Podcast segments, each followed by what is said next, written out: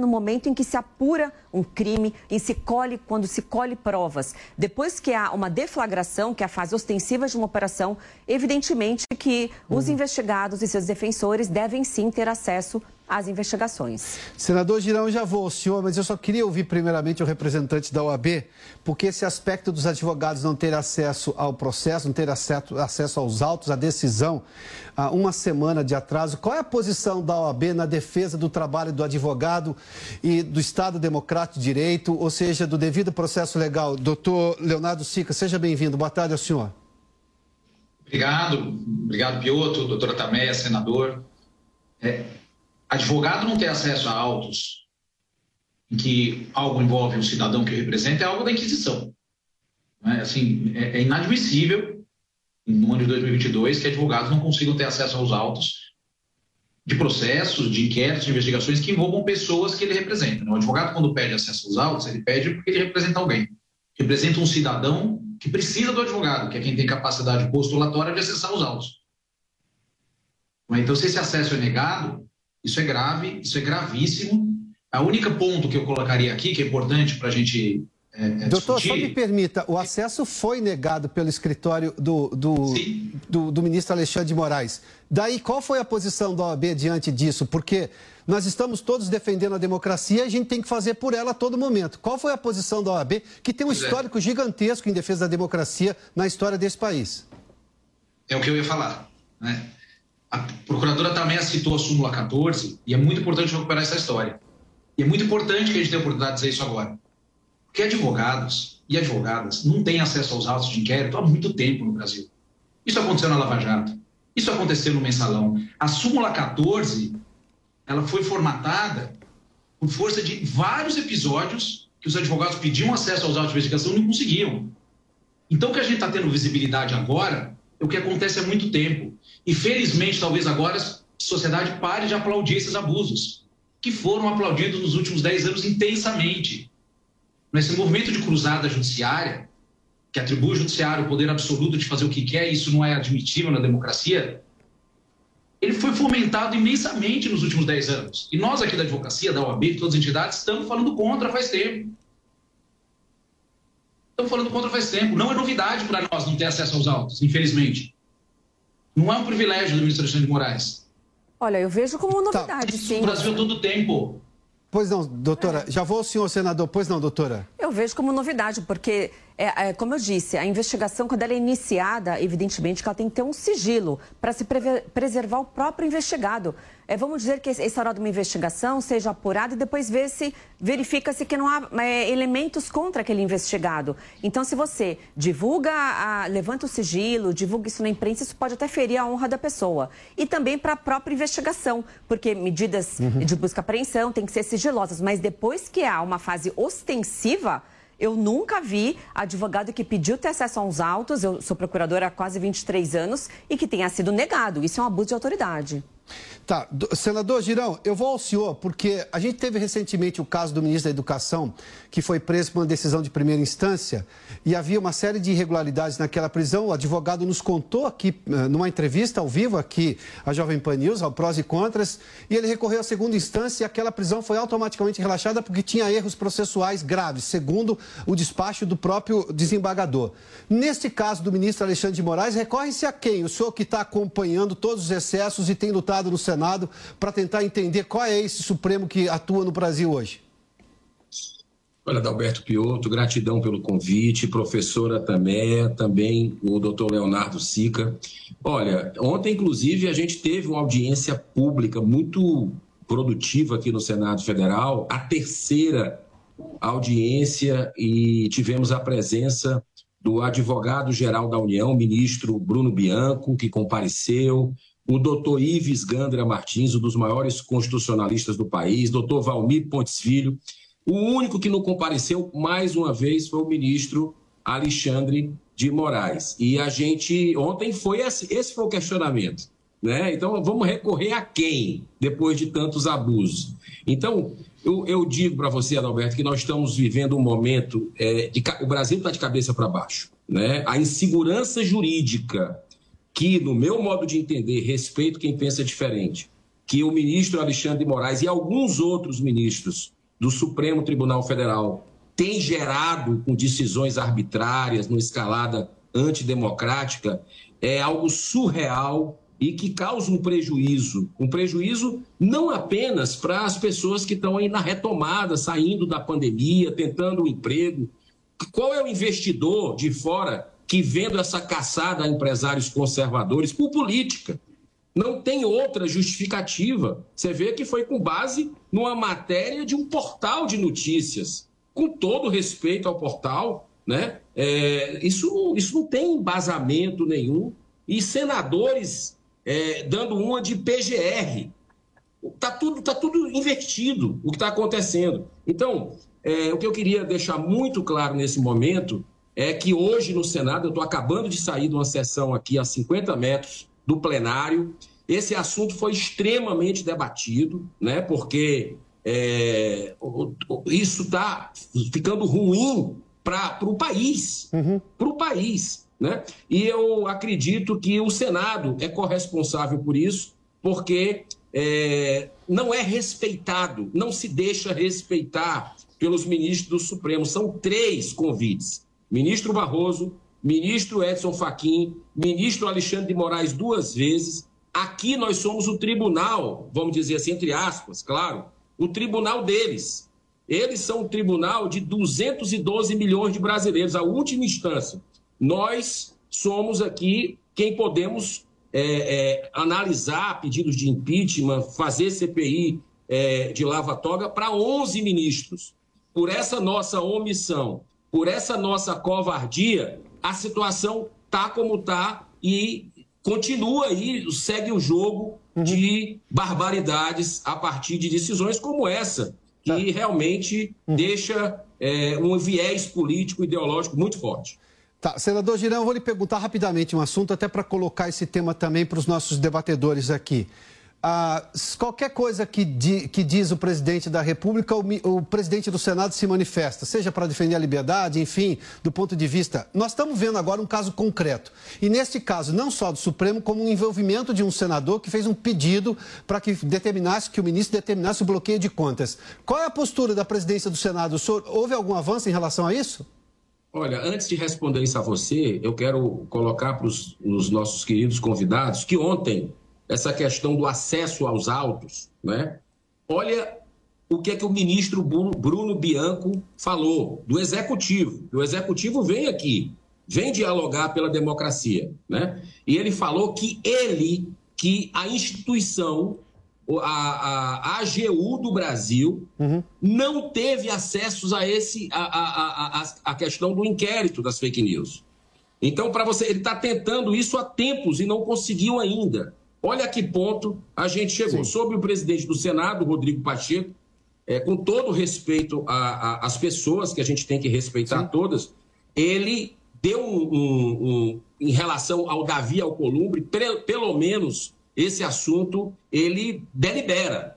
Né? Ele chega e, e, e não chega a colocar para votação ainda, acredito que está muito próximo disso, porque a pressão aumentou dos senadores, Sim. mas pelo menos convites estão sendo votados aqui, o que não era votado, convite na época tá do presidente Davi Alcolumbre. Então, eu acho que a sociedade acordou, sabe, Adalberto? Se é de esquerda, se é de direita, se é contra governo, se é a favor de governo, todo mundo está vendo que não tem racionalidade nenhuma essas decisões e culminando com essa violência contra empreendedores do Brasil. Doutora Tameia, na sua opinião, a senhora, a senhora é professora de processo penal, levando-se em conta o que está acontecendo no país e esse esforço agora do Senado, de parte do Senado, mas não da presidência do Senado até o momento, de tentar trazer o Supremo Tribunal Federal e suas decisões para discussão democrática dentro do parlamento e na casa onde isso pode acontecer, que é a casa do Senado? Qual o caminho que se pode trilhar nesse momento se a gente está vendo, eu vou chamar de excentralidades, mas enfim, nós estamos vendo aí abusos. Segundo a lógica reinante de liberdades do devido processo legal, há abusos e que vem da casa que deveria, digamos, guardar a Constituição, no caso, o Supremo Tribunal Federal. Quais são os caminhos, doutora? Veja, aí seria uma questão um pouco mais política, né? Queria além, né, desse convite dos ministros, não que eles não possam ser convidados, claro que podem ser qualquer autoridade pública, pode ser convidada para comparecer na, no, no Senado, na Câmara, o que quer que seja. Mas o que eu acho mais importante, a minha função aqui hoje como, como professora, é explicar é, quais seriam essas irregularidades, né? quais são as liberdades que foram violadas, na minha opinião. É, é uma análise técnica que eu faço, independentemente de quem é o investigado, né? Uhum. Não, não interessa de que lado quer, que candidato que apoia. Mas isso que é muito importante. A gente estávamos falando sobre a não concessão de vistas aos advogados de defesa. Mas veja, o próprio procurador-geral não teve vista dos autos, ele não se manifestou. É, numa operação, é, quando há um pedido feito pela Polícia Federal, sempre o Ministério Público tem que se manifestar previamente, antes do juiz decidir. Por quê? Porque, primeiramente, o Ministério Público ele é o fiscal da lei. Ele vai fiscalizar se aquele pedido está compatível com a Constituição e com o Código de Processo Penal. Segundo ponto, o Ministério Público, ele é o titular da ação penal pública. Somente ele que poderá ao final das investigações, oferecer uma ação criminal contra alguém pediu arquivamento. Então, isso não foi respeitado. E outras irregularidades, Piotr, como, por exemplo, os empresários não têm foro privilegiado perante o Supremo.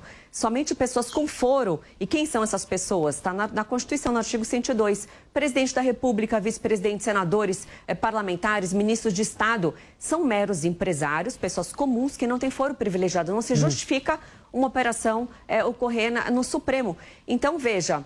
É, agora, a defesa, né, falando juridicamente, né, eles poderão recorrer para que essa questão seja levada ao Supremo, seja levada ao Pleno, para que o Pleno se manifeste Sim. sobre a regularidade ou não dessas essas implicações. Doutor Leonardo Sica, eu vou lhe fazer a mesma pergunta. Na sua opinião, quais são os caminhos? Porque tem uma coisa que me chama muito a atenção, e eu entendo que tem um aspecto político gigantesco que depende muito do presidente do Senado agora, até porque já há esse esforço do senador Eduardo Girão em tentar discutir esse assunto com convites a ministro do Supremo. Mas, do ponto de vista técnico, na sua opinião, o que é mais possível ser feito para, digamos, trazer o Supremo para a lógica da democracia prevista na Constituição de 88? É, eu gostaria de reiterar, para que fique claro, é inadmissível que advogados não tenham acesso aos autos de qualquer processo, em qualquer instância, ainda mais o Supremo Tribunal Federal. Isso é inadmissível. Né? Então, nós temos que encarar isso como fato colocado. Vou aproveitar a presença do senador aqui, vou aproveitar as colocações muito todos aqui para tentar desdobrar uma coisa, senador. É, uma das coisas que pode ser feita, e está na mão dos senhores senadores, e a procuradora também já tangenciou aqui o assunto, enfrentar a questão do foro privilegiado, Sim. do foro prerrogativo de função. O Supremo sequer deveria ter competência para investigações criminais. E boa parte das distorções de atribuição de poderes excessivos ao Tribunal Federal está no foro. E o Congresso não enfrenta. Vai ano, volta ano, fecha a legislatura, começa a legislatura, o Congresso não enfrenta o problema. E depois ficam reclamando que o Supremo Tribunal Federal tem muito poder tem muito poder porque quem deu foi o Congresso. Quem deu esse poder foi o Congresso quem escreveu a lei. E eu não acho mesmo que seja conveniente que juízes compareçam ao Congresso para discutir suas decisões judiciais. Isso seria a distorção da distorção. É uma distorção que estão fazendo no Tribunal Federal e seria distorcer a distorção, levar os juízes ao, ao Congresso para discutir, que é uma arena política, para discutir as decisões judiciais. A gente tem que devolver os juízes para os autos o juiz tem que falar mais nos autos. Eu estou sendo antigo, a professora também sabe isso, a gente aprendia, né? O juiz fala nos autos. Sim. Sim. A gente devolver o tribunal para o tribunal. Eu aprendi isso como jornalista, viu, doutor? Deixar o juiz longe da política. Eu, eu, aprendi isso como jornalista, doutor, nas aulas de direito do curso de jornalismo. O juiz fala nos autos, não vai dar entrevista, não adianta ficar insistindo que ele não vai dar entrevista. Bom, isso foi lá em 1992. Já, já posso perguntar ao juiz que ele normalmente está dando entrevista agora. Os do Supremo a todo momento. Mas, Peuto, esse ponto é muito importante, não, a questão, se me permite, é muito importante essa questão do foro privilegiado, porque o grande problema, na minha visão como professora, é a própria Constituição. Que a Constituição da República, além de ter uma, eh, uma infinidade de assuntos, ela traz competências criminais para a nossa Suprema Corte. Então, o STF julga pessoas que têm foro privilegiado é, e também é, aprecia recursos de processos que vieram em primeira instância. A nossa Suprema Corte é a única de todo o mundo que tem competência criminal. As demais, nos demais países, o Supremo só fala em questões constitucionais. Em relação ao foro privilegiado, é, senador Girão, me corrija se eu estiver errada, mas já há uma PEC é, em tramitação, que já foi, inclusive, já tem parecer da Comissão Especial do Senado, é, que foi aprovado a redução drástica do foro privilegiado. Mas, pelo que consta, está parado, uhum. tem que ser votada pelo Pleno. Então, há mecanismos que vão enxugar a Constituição, tornar os processos mais rápidos e evitar essa, essa atribuição do, do Supremo no âmbito criminal. Senador Girão, obviamente que a questão política recai sobre o senhor aqui. E eu vou só acrescentar uma pergunta. Além, obviamente, da redução do papel do Supremo pela Constituição, e isso tem que ser votado no Congresso, é o único meio que se pode fazer essa alteração tem também o comportamento atual desta composição da corte, porque há 15 anos não se falava sobre isso, sobre um Supremo atuante em todas as questões, sobretudo em, em questões mais politizadas, num momento eleitoral como esse. O Supremo normalmente pacificava o país, não é o que está acontecendo. Ou seja, política não. por política a gente está vendo a, a todo momento e de todo lado não é nem um fenômeno de 15 anos, não, é coisa mais recente, né? coisa de, de 10 ou menos anos para cá. Mas respondendo à questão do foro privilegiado, já foi votado no Senado, gente. O Senado já fez a parte aqui dele, já passou por comissões, já foi, vo... já foi votado por unanimidade no plenário do Senado. Mas está onde? Há cinco anos. Por isso a sociedade precisa cumprir um papel de eleger deputados federais comprometidos com essa bandeira e cobrar os seus representantes. Esse que é o papel que a Jovem Pan está fazendo hoje também. Está lá na mesa do presidente Arthur Lira, da Câmara dos Deputados. Isso já era para ter sido votado há cinco anos, já está lá na mão dele. Sobre a questão do convite, só para deixar muito claro, nós fizemos três convites, três audiências públicas super prestigiadas aqui por ministros de Estado, por, pela sociedade civil, por, por promotores, procuradores. Uma sobre ativismo judicial, a gente não pode discutir, não pode chamar os ministros aqui que são Opinião de segunda a sexta, de uma quatro forma e meia da respeitosa, discutir sobre, sobre tudo isso que está acontecendo. Outra sobre a segurança e transparência nas eleições. E ontem, sobre o inquérito é, 4781. Nenhum ministro veio. Absolutamente. E nem satisfação foi dado ontem. Né? Então, assim, a gente. É, nós estamos, nesse momento, precisando de diálogo, precisando buscar soluções. É, e essas soluções passam, claro, pelo Senado. O Senado, o Senado é chave, está de joelhos hoje e deve um pedido de desculpas para a sociedade brasileira, porque mandato de ministro do Supremo, a gente ouve falar aqui desde que eu entrei, há três anos e meio atrás. É, a questão de regular, disciplinar, pedido de vistas, decisões Sim. monocráticas, prazo, a gente ouve falar há três anos e meio e não toma postura. Agora, essa questão de empresário ser perseguido não é de agora, não. Vamos, vamos lembrar do ano passado. Quem foi que mandou abrir a CPI aqui no Senado? Foi o Supremo Tribunal Federal. Aquela CPI que fez mal ao Brasil, porque foi um festival político de, de, de antecipando o calendário eleitoral. Naquela época lá, perseguiram o Brasil Paralelo por suas posições, quebraram o sigilo dentro da CPI, é, pegaram jornalistas, né, como a própria é, é, colaboradora da Jovem Pana, Paula Henkel, foi citada, foi a, o pessoal com requerimento em cima dela e vários outros jornalistas, empresários. Naquela época, o Hang veio aqui no Senado, né? Quer dizer, foi achincalhado naquele, naquele momento. Por quê? Por suas posições políticas. Agora, vê, vê agora quem é que está junto com o ex-presidente da República, condenado por três instâncias, né? É justamente a cúpula da CPI. A cúpula da CPI está junto na campanha presidencial. Assim não dá. E o mesmo senador, que é o coordenador da campanha do ex-presidente Lula, é quem fez esses pedidos aí, a, dando um anti-PGR para o ministro Alexandre de Moraes. Está muito na cara que tem viés político e isso não é correto. Sabe por quê, Adalberto? Me permita. Influencia as eleições. Isso está influenciando, porque você tirar um mobilizador com 5 milhões de seguidores que mostrava, comparava coisas do governo atual com a tragédia do governo anterior, no aspecto corrupção, falando aqui.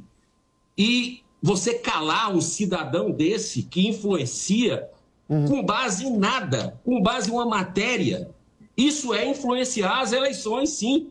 Então, esse é um fato que a gente não pode é, fazer de conta que não existe. Bom, como nem os advogados tiveram acesso aos autos, a gente tem que se contentar com o que foi divulgado pela imprensa, que na verdade foi o que subsidiou os advogados de defesa. Doutor Leonardo Sica, na sua opinião, aquelas conversas, a forma como elas aconteceram, independentemente se exageradas ou não, o senhor considera que aquilo valia, obviamente, todo esse barulho ainda mais no momento eleitoral como esse, isso não traz um problema de imagem, de passivo, ou seja, de questões eleitorais, no momento em que o país. Porque pode chegar à conclusão de que aquilo é absolutamente nada. Aliás, é o que boa parte dos juristas já tem dito, que aquilo não há previsão constitucional diante de ameaça ou de qualquer. aqueles comentários não configurariam um crime. Na sua opinião, aquilo é problemático? Olha, estou numa segunda tela aqui, olhando as mensagens. Na decisão do ministro Alexandre Moraes, que foi o que a gente teve acesso público, e, de fato, ali é, é, eu vejo opiniões de mau gosto, opiniões excessivas, né, opiniões com que a gente pode discordar, mas tirar dali é, um golpe de Estado, uma tentativa de golpe de Estado, é algo que não é, é impensável, e especialmente sem que haja investigação. Se aquelas mensagens pudessem inferir daquela mensagem algum golpe de Estado, que elas fossem investigadas. E as pessoas são chamadas, elas prestam depoimento, elas esclarecem ou não esclarecem, e numa investigação sem medidas drásticas, busca apreensão, casos como essa, isso poderia ser discutido. Então, não, das mensagens que eu li, Sim. são essas mensagens, não há nada que justifique é, é, é tamanho. Né, a nossa democracia é muito mais forte. Ela sobrevive a essas mensagens, você pode ter certeza. Uhum. É, essas mensagens não indicam é, nada. Assim, eu não concordo, eu acho de mau gosto, eu não falaria. Sim. Mas, assim, Voltaire já falava, né? Pressuposto da democracia também é tolerar os intolerantes. Eles podem ser intolerantes, mas nós temos que tolerar os intolerantes também. Hum. Doutora Tameia, rapidamente, na sua opinião, alguma coisa ali configura crime que merecesse este barulho institucional gigantesco, com supressão de direitos, sobretudo os advogados, de poderem, digamos, apresentar sua defesa e, claro, a lógica da afronta ao devido processo legal, como tem acontecido? Alguma coisa ali justificaria isso? Não, de forma alguma. Eu li as mensagens que foram disponibilizadas na decisão do ministro Alexandre de Moraes e eram apenas opiniões políticas que são asseguradas pela liberdade de expressão, pela livre manifestação do pensamento.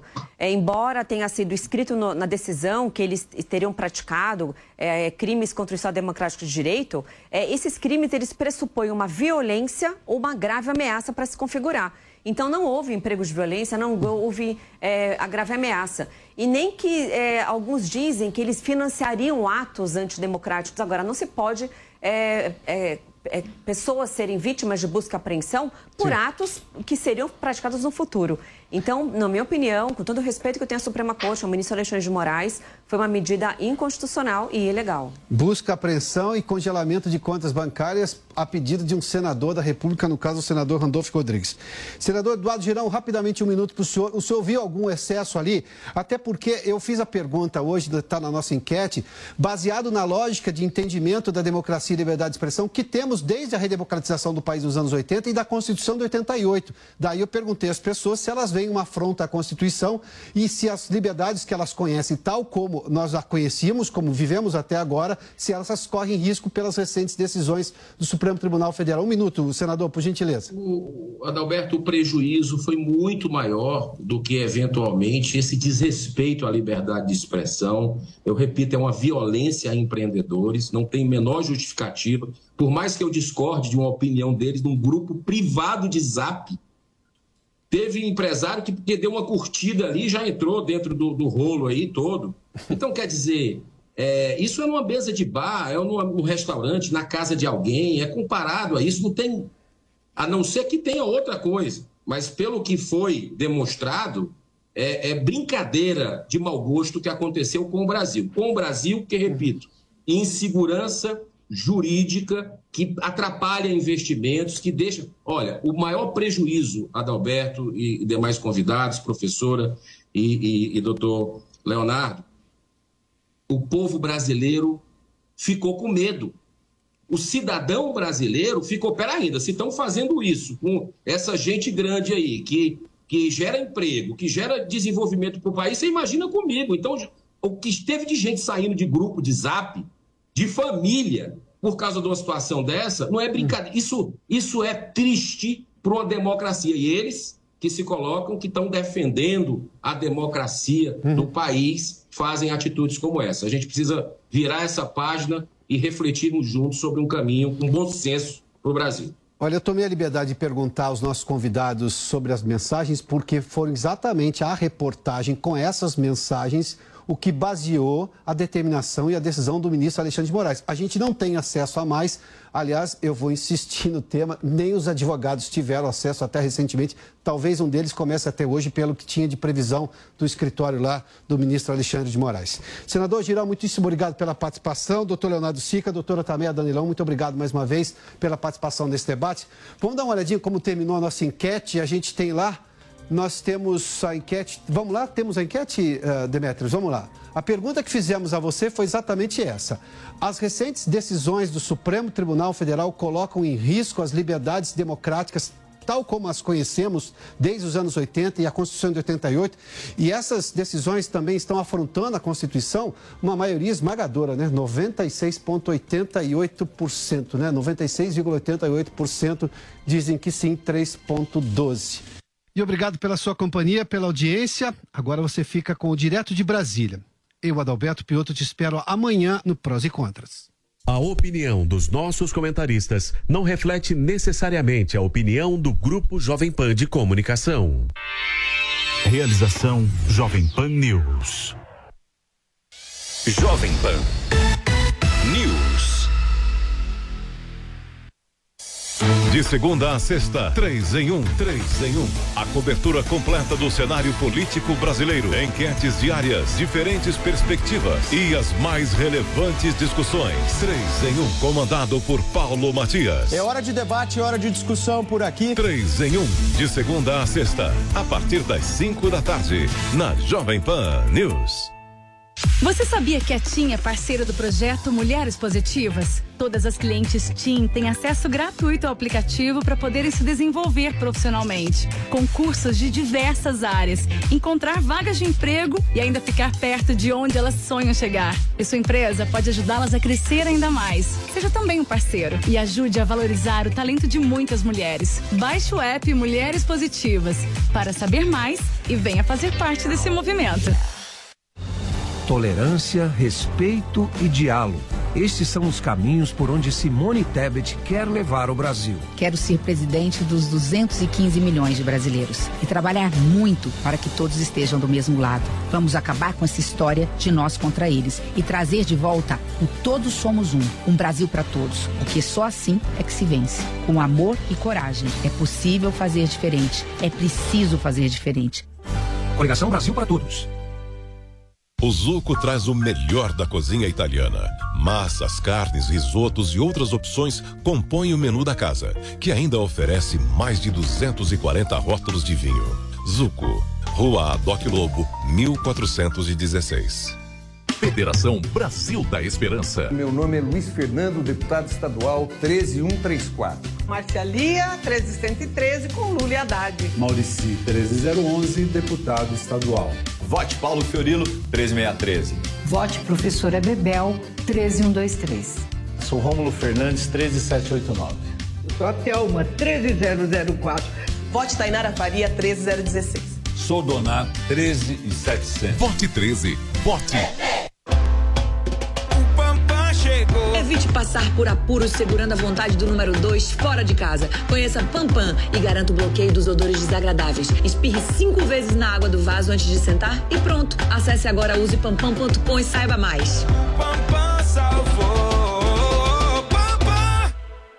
Vote nos deputados estaduais do Progressistas. Vote 11. 11022, deputada estadual Letícia Guiar com Bolsonaro pelo Infância Protegida e Colégios Públicos Militares. Vote Letícia Guiar 11022. Deus, Pátria, Família e Liberdade. Aldri Cleis, estou no segundo mandato de vereadora em Santos, com 40 leis em educação, saúde e a criação do Centro de Endometriose pelo SUS na Baixada. Por mais conquistas, 11123. Você sabe que time vai ganhar o Brasileirão?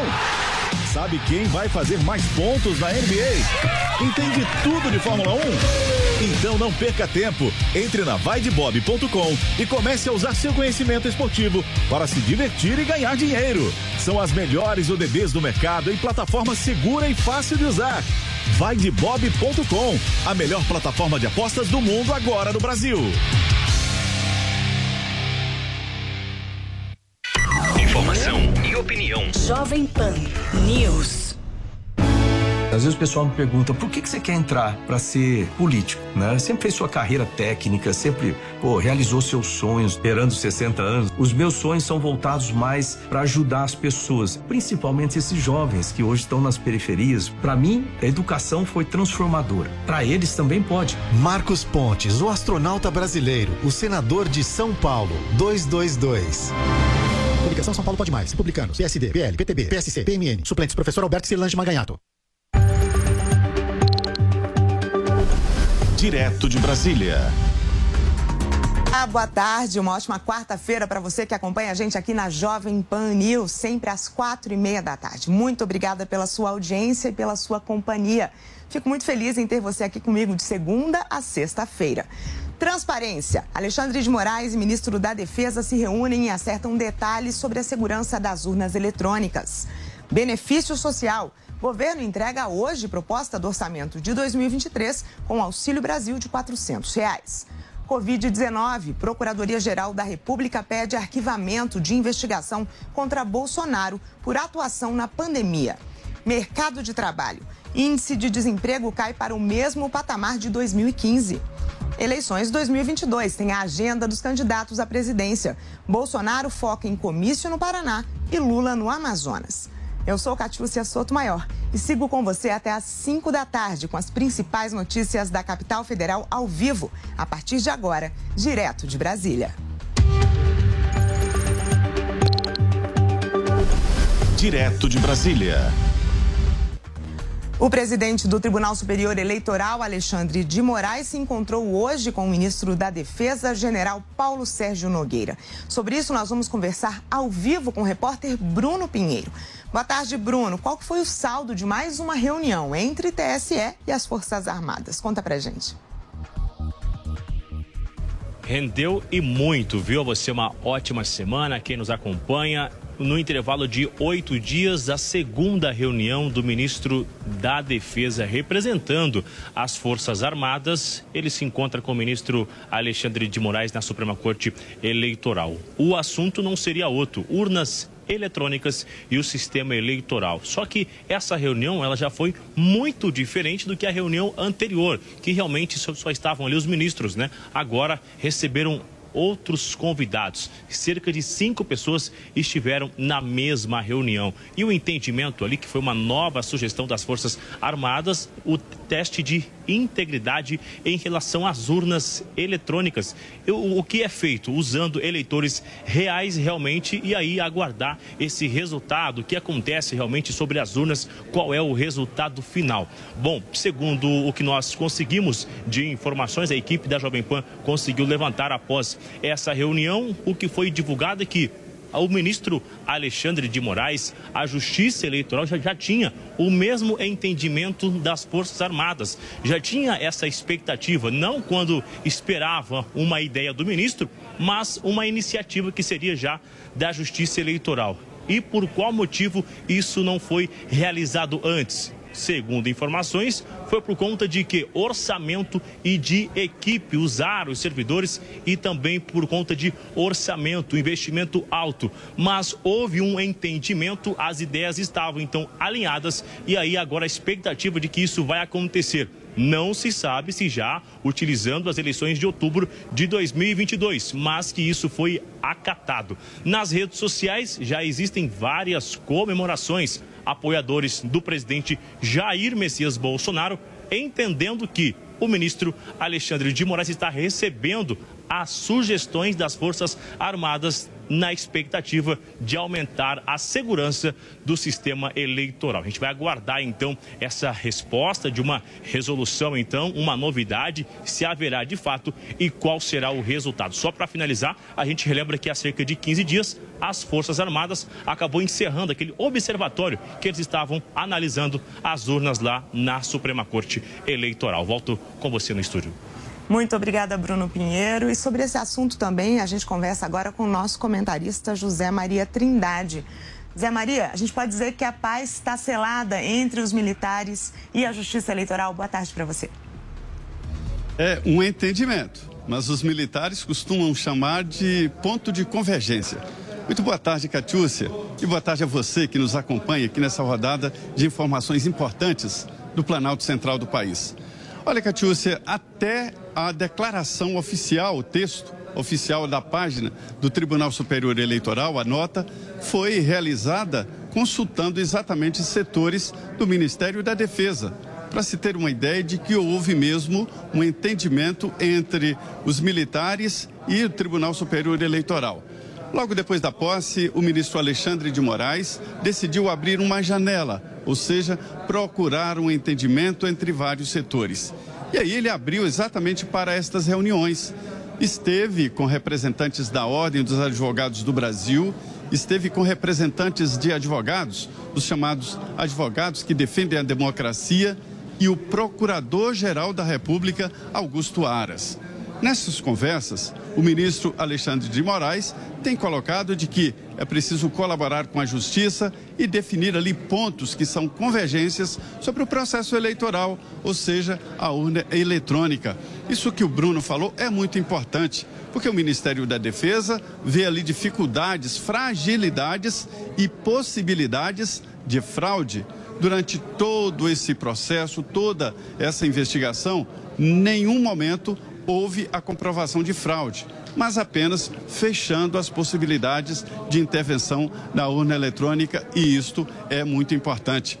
E durante esta reunião participaram eh, pessoas que trabalharam tecnicamente. É o coronel Marcelo Nogueira, do, da área cibernética e que comanda a equipe técnica que analisa o sistema eleitoral não foram discutidos outros assuntos, como, por exemplo, já existem na mesa do presidente do TSE pedidos de reforço né, de, de, de, de exército aeronáutica. Isso não foi discutido, viu, Catiúcio?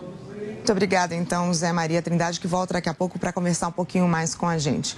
E a Procuradoria-Geral da República pediu que o Supremo Tribunal Federal arquive uma investigação contra o presidente Jair Bolsonaro pela gestão da pandemia. Paola Cuenca explica. A vice-procuradora-geral da República, Lindora Araújo, afirmou não ver mínimos indícios de que o presidente Jair Bolsonaro, durante a sua gestão, teria agido para dificultar, ocultar ou causar qualquer outro tipo de prejuízo no trabalho de combate à pandemia de Covid-19. Essa manifestação da PGR foi entregue ao Supremo Tribunal Federal em uma queixa-crime subsidiária que foi apresentada pela Associação de Familiares e Vítimas da Covid-19, a Avico. A Avico aponta que o presidente Jair Bolsonaro teria cometido nove crimes durante a sua gestão no período de combate à pandemia de Covid-19. São eles o perigo para a vida ou saúde de outro, subtração, ocultação ou inutilização de material de salvamento, epidemia com resultado morte, infração de medida sanitária preventiva, charlatanismo, incitação ao crime, falsificação de documento particular, emprego irregular de verbas públicas e também de prevaricação. Aponta, inclusive, Lindor Araújo que não houve atraso no processo de vacinação aqui no país. Ela diz que a vacinação começou em um tempo tempo que seria hábil por contexto brasileiro e que estava em alinhamento, inclusive, com países desenvolvidos. Nesse sentido, cabe a gente destacar que alguns dos crimes que foram apontados pela Vico também já haviam sido apontados no relatório final da CPI da Covid, que foi conduzida no Senado Federal em 2021.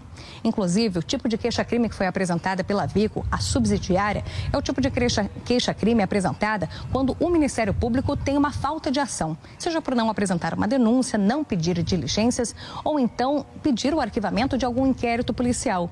Lindor Araújo, vice-procuradora-geral da República, diz que esse tipo de queixa-crime subsidiária não cabe no caso, já que, inclusive, diversos apontamentos que foram feitos no relatório final da CPI da Covid-19 foram, inclusive, estudados e analisados pela PGR.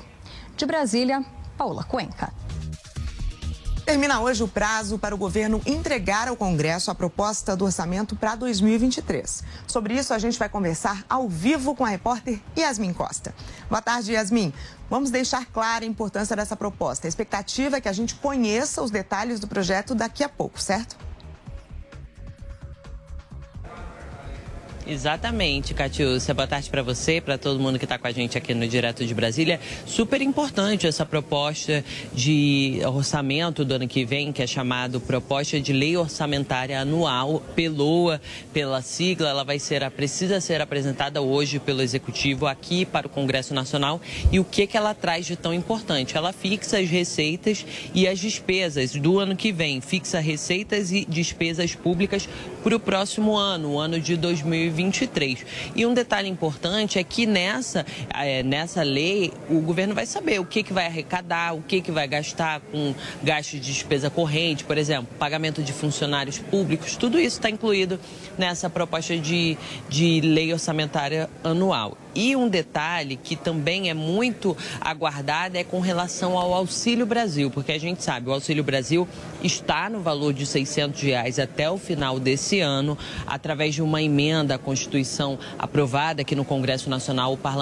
os parlamentares conseguiram, o Executivo conseguiu um adicional ali de 200 reais, porque na, na realidade o Auxílio Brasil é de 400 reais, mas após uma alteração aqui na Constituição, ou foi possível garantir mais 200 reais, só que até o final do ano.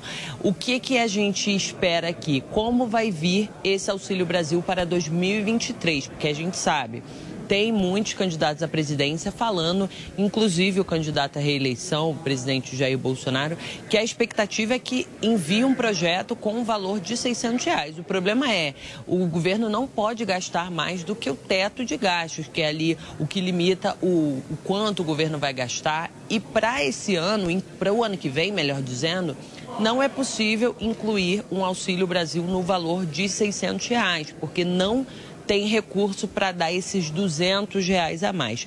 Mas algumas, algumas possibilidades já vêm sendo levantadas, como, por exemplo, o ministro da Economia, Paulo Guedes, falou na possibilidade de uma alteração tributária que está em estudo para cobrar o imposto de renda sobre a distribuição de dividendos e essa possibilidade iria, iria trazer uma arrecadação de cerca de 50 bilhões de reais para o governo brasileiro e é justamente o valor necessário para dar, conceder esses 200 reais a mais e tornar o Auxílio Brasil no valor de 600 reais. Fato é, a gente precisa realmente acompanhar, esperar essa entrega. A gente está aqui no Congresso Nacional esperando que essa entrega realmente ocorra. A equipe econômica do governo, o Ministério da Economia, convocou para daqui a pouco, Catiúcia, uma entrevista coletiva onde vai detalhar os detalhes dessa desse projeto de lei orçamentária anual. E aqui no Congresso a expectativa é que ela seja enviada hoje. Porque hoje, né, é o prazo final, como você disse, como prevê a Constituição. Se não enviar hoje, há uma série de outras burocracias por esse não envio, mas a expectativa é que sim, o Executivo Federal mande hoje essa proposta de lei orçamentária para o ano de 2022 para ser analisada aqui pelo Congresso Nacional. Qualquer informação nova eu te chamo, Kátia. Perfeito, Yasmin Costa, muito obrigada. Você volta daqui a pouco. E sobre esse assunto também, a gente volta a conversar agora com o nosso comentarista José Maria Trindade. Zé Maria, conta pra gente. Espero que você esteja me ouvindo, Zé. Eu quero saber, dia movimentado aí no Congresso ou os parlamentares continuam trabalhando remotamente? Bom, acho que o Zé Maria não está me ouvindo, mas a gente volta a conversar com ele daqui a pouquinho. Bem, o candidato, o, seguimos com o nosso giro de eleições. O candidato Lula do PT cumpre uma agenda no Amazonas. Sobre isso a gente vai conversar mais uma vez com a Yasmin Costa.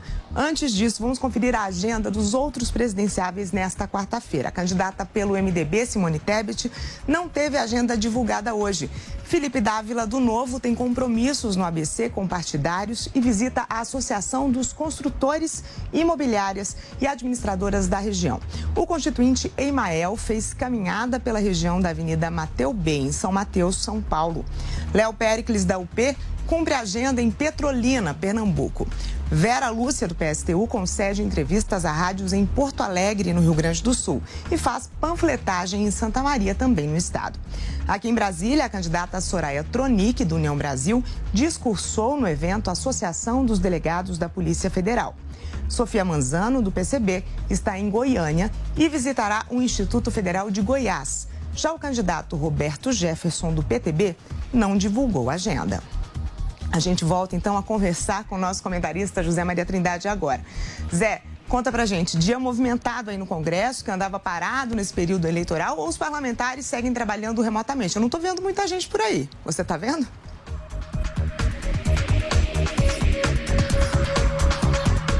Bom, gente, eu não estou ouvindo o Zé Maria, mas daqui a pouco ele vem conversar com a gente sobre isso e sobre a movimentação no Congresso Nacional. Afinal, hoje é o prazo final para a entrega do projeto do orçamento. Jair Bolsonaro negou que a ABIN, Agência Brasileira de Inteligência, tenha interferido em uma apuração envolvendo o filho mais novo do presidente, Jair Renan.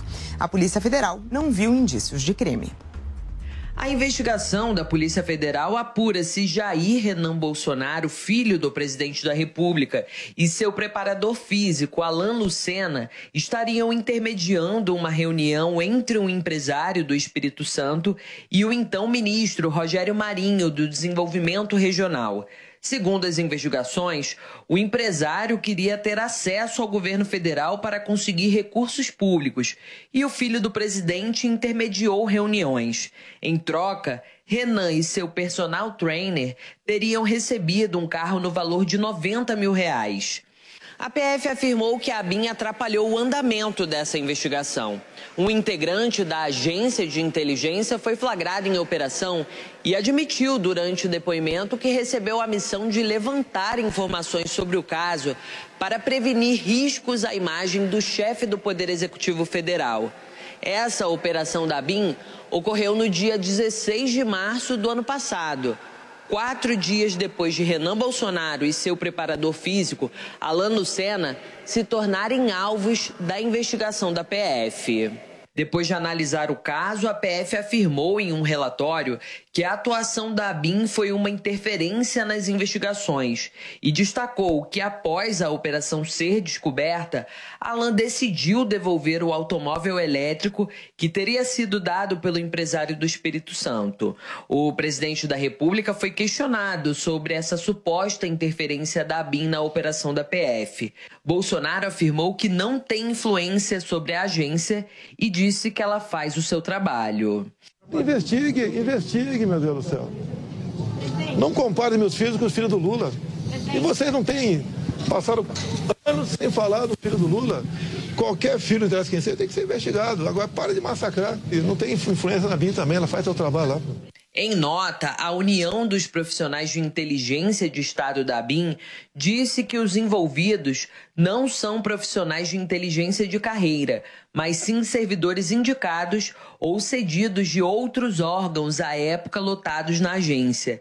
E que o episódio demonstra mais uma vez a necessidade de a ABIN ser dirigida exclusivamente por servidores concursados tecnicamente capacitados e integrantes da carreira de inteligência de Estado. A entidade ainda reforça o compromisso com o estrito respeito à Constituição Federal e ao ordenamento jurídico vigente. A PF diz não ver crimes na atuação de Jair Renan Bolsonaro. A superintendência da corporação no DF encerrou o caso sem indiciar ninguém.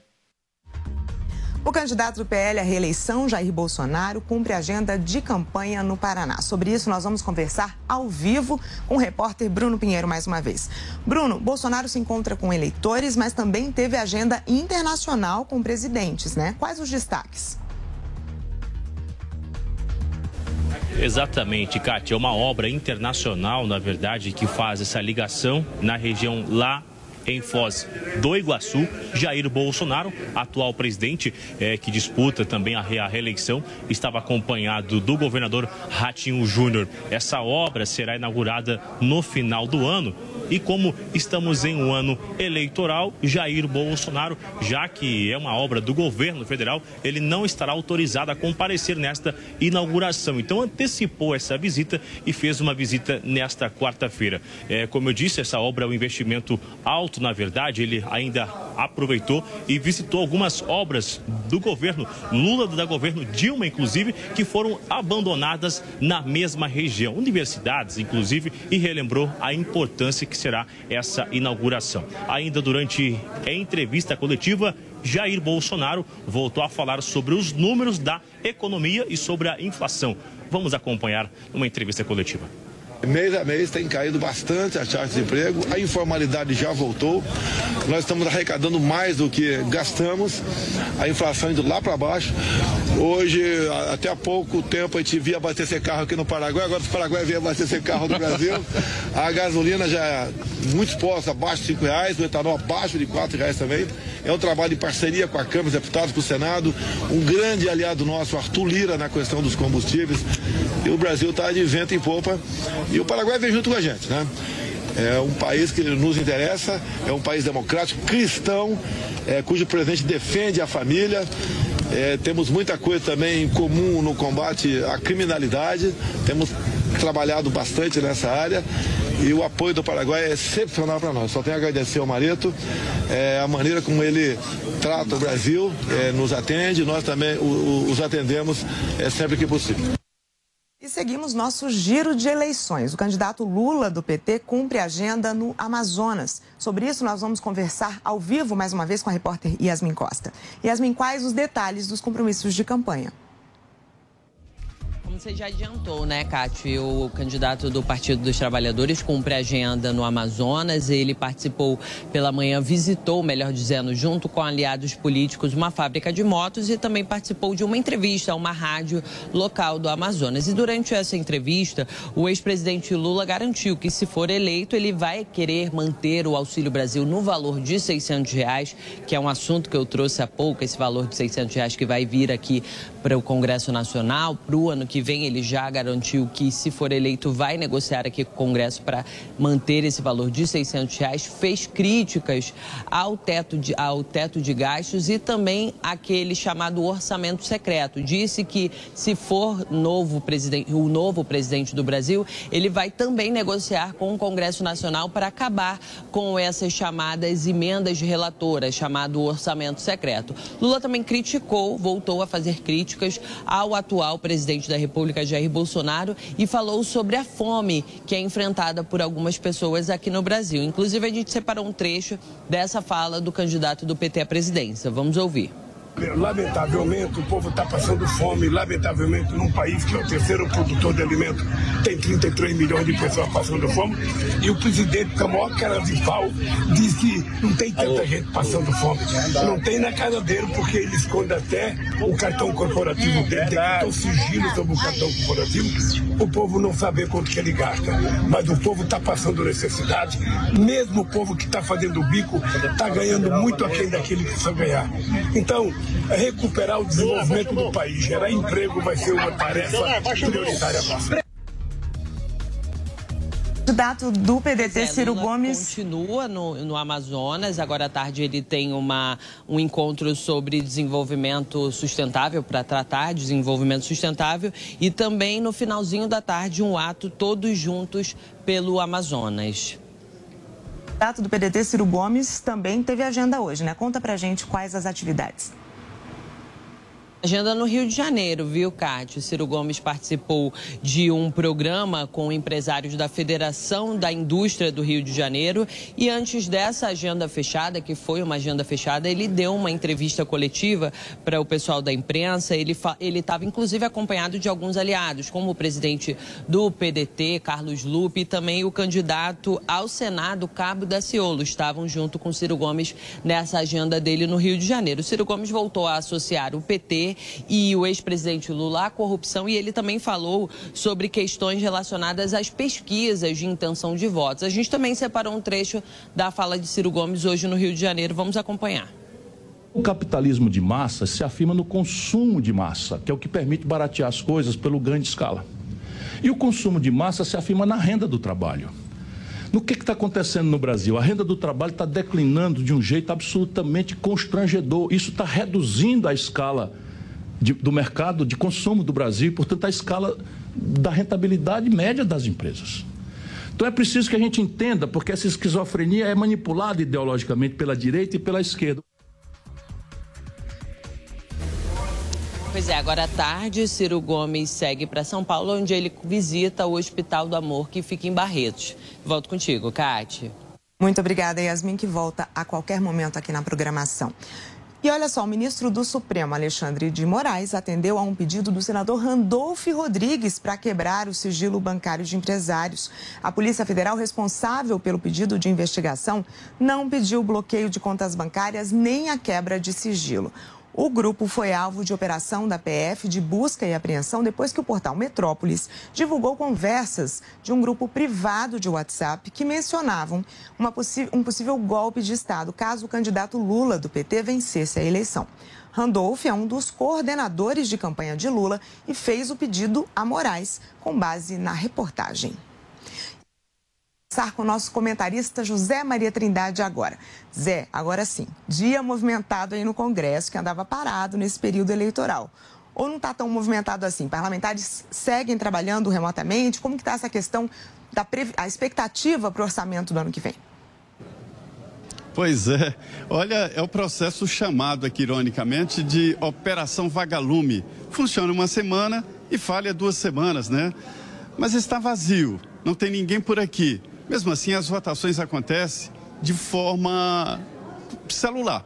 Né? São votações através da internet e, na verdade, os presidentes da Câmara, deputado Arthur Lira, e do Senado, o senador Rodrigo Pacheco, descobriram uma maneira nova de evitar críticas ao Congresso Nacional pelo baixo coro. Esticaram a pandemia.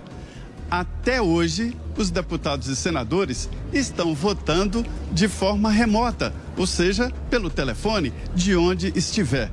Assim, os presidentes da Câmara e Senado curaram a ferida exposta do Congresso Nacional, a falta de quórum, ou seja, falta de trabalho.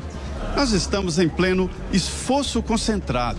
Este é um termo aqui esquisito, porque, na verdade, os deputados e senadores teriam que estar aqui muito obrigada pela sua companhia. Estamos de volta amanhã, direto de Brasília. A gente se vê. Jovem Pan News.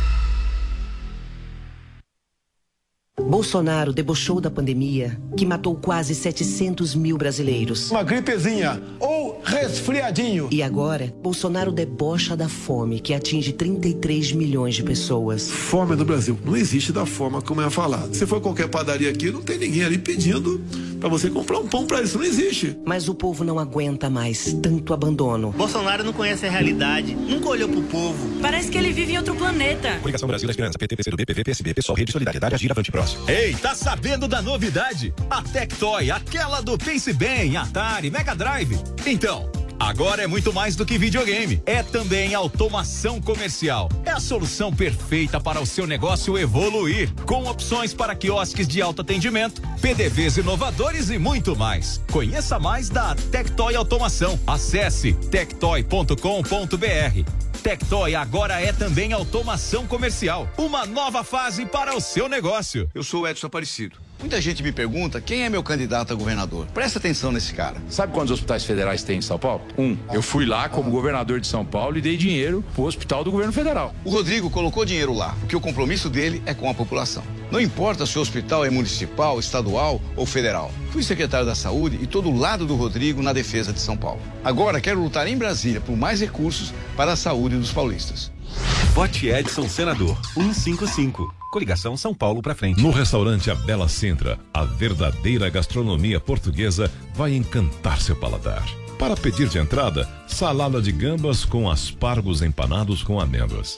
Sugestão de prato principal: o delicioso misto grelhado do mar com molho picante. Ou a lagosta a termidor com arroz puxado. E de sobremesa, trio de doces conventuais. Restaurante A Bela Sintra. Rua Bela Sintra, 2325 Jardim Paulista. O filme mostra cenas bonitas do convívio entre uma avó, uma senhora negra já acima dos 70 anos de idade, e sua neta, uma jovem também negra, cerca de 18 anos de idade. Em uma casa simples e acolhedora, elas leem juntas, tiram selfie, brincam e dão risada. As duas mexem juntas em uma caixa com fotos e documentos. Na caixa, elas encontram o título eleitoral da avó. As duas mostram seus títulos de eleitoras para a câmera. Justiça Eleitoral. Há 90 anos pela democracia. É 10! Tarcísio nasceu no Rio, de onde saiu o menino. Se formou no Instituto Militar de Engenharia. Fez parte da missão de paz da ONU no Haiti. Foi escolhido ministro da Infraestrutura pelo presidente Bolsonaro. Agora, chegou a nossa vez. Chegou a vez de São Paulo. Muito prazer. Meu nome é Tarcísio. Fecha com ele, presidente Bolsonaro. Tô fechado com o Tarcísio. Tarcísio é 10. É 10. Coligação São Paulo pode mais. Venha comemorar os 25 anos do Teleton com a apresentação de Zezé de Camargo e Luciano e participação de Daniel, Edson Hudson e Jean Giovanni. 5 de outubro às 20 horas no Tóquio Marine Hall. Grandes atrações musicais e convidados especiais esperam por você na Noite Solidária a ACD Teleton 25 anos. E toda a renda será revertida para a ACD. Participe desta festa do bem. Garanta já o seu ingresso em simpla.com.br barra Teleton 25 anos. Sai meio quilo dessa carne? Depende, senhora. Com Haddad ou sem Haddad? Como assim? Sem Haddad, o preço é esse aqui, ó. Nossa, que caro! E com Haddad? Ah, com Haddad a carne não vai ter imposto estadual. A senhora vai gostar do corte. E olha o preço que fica. Nossa, o preço melhorou. Vou com Haddad. Zerar o imposto da carne da cesta básica é ideia do Haddad. Haddad 13. Já anotei. É isso. Carne com ICMS zerado é preço menor no açougue. Todos os produtos da cesta básica com ICMS zerado. Isso é um compromisso meu.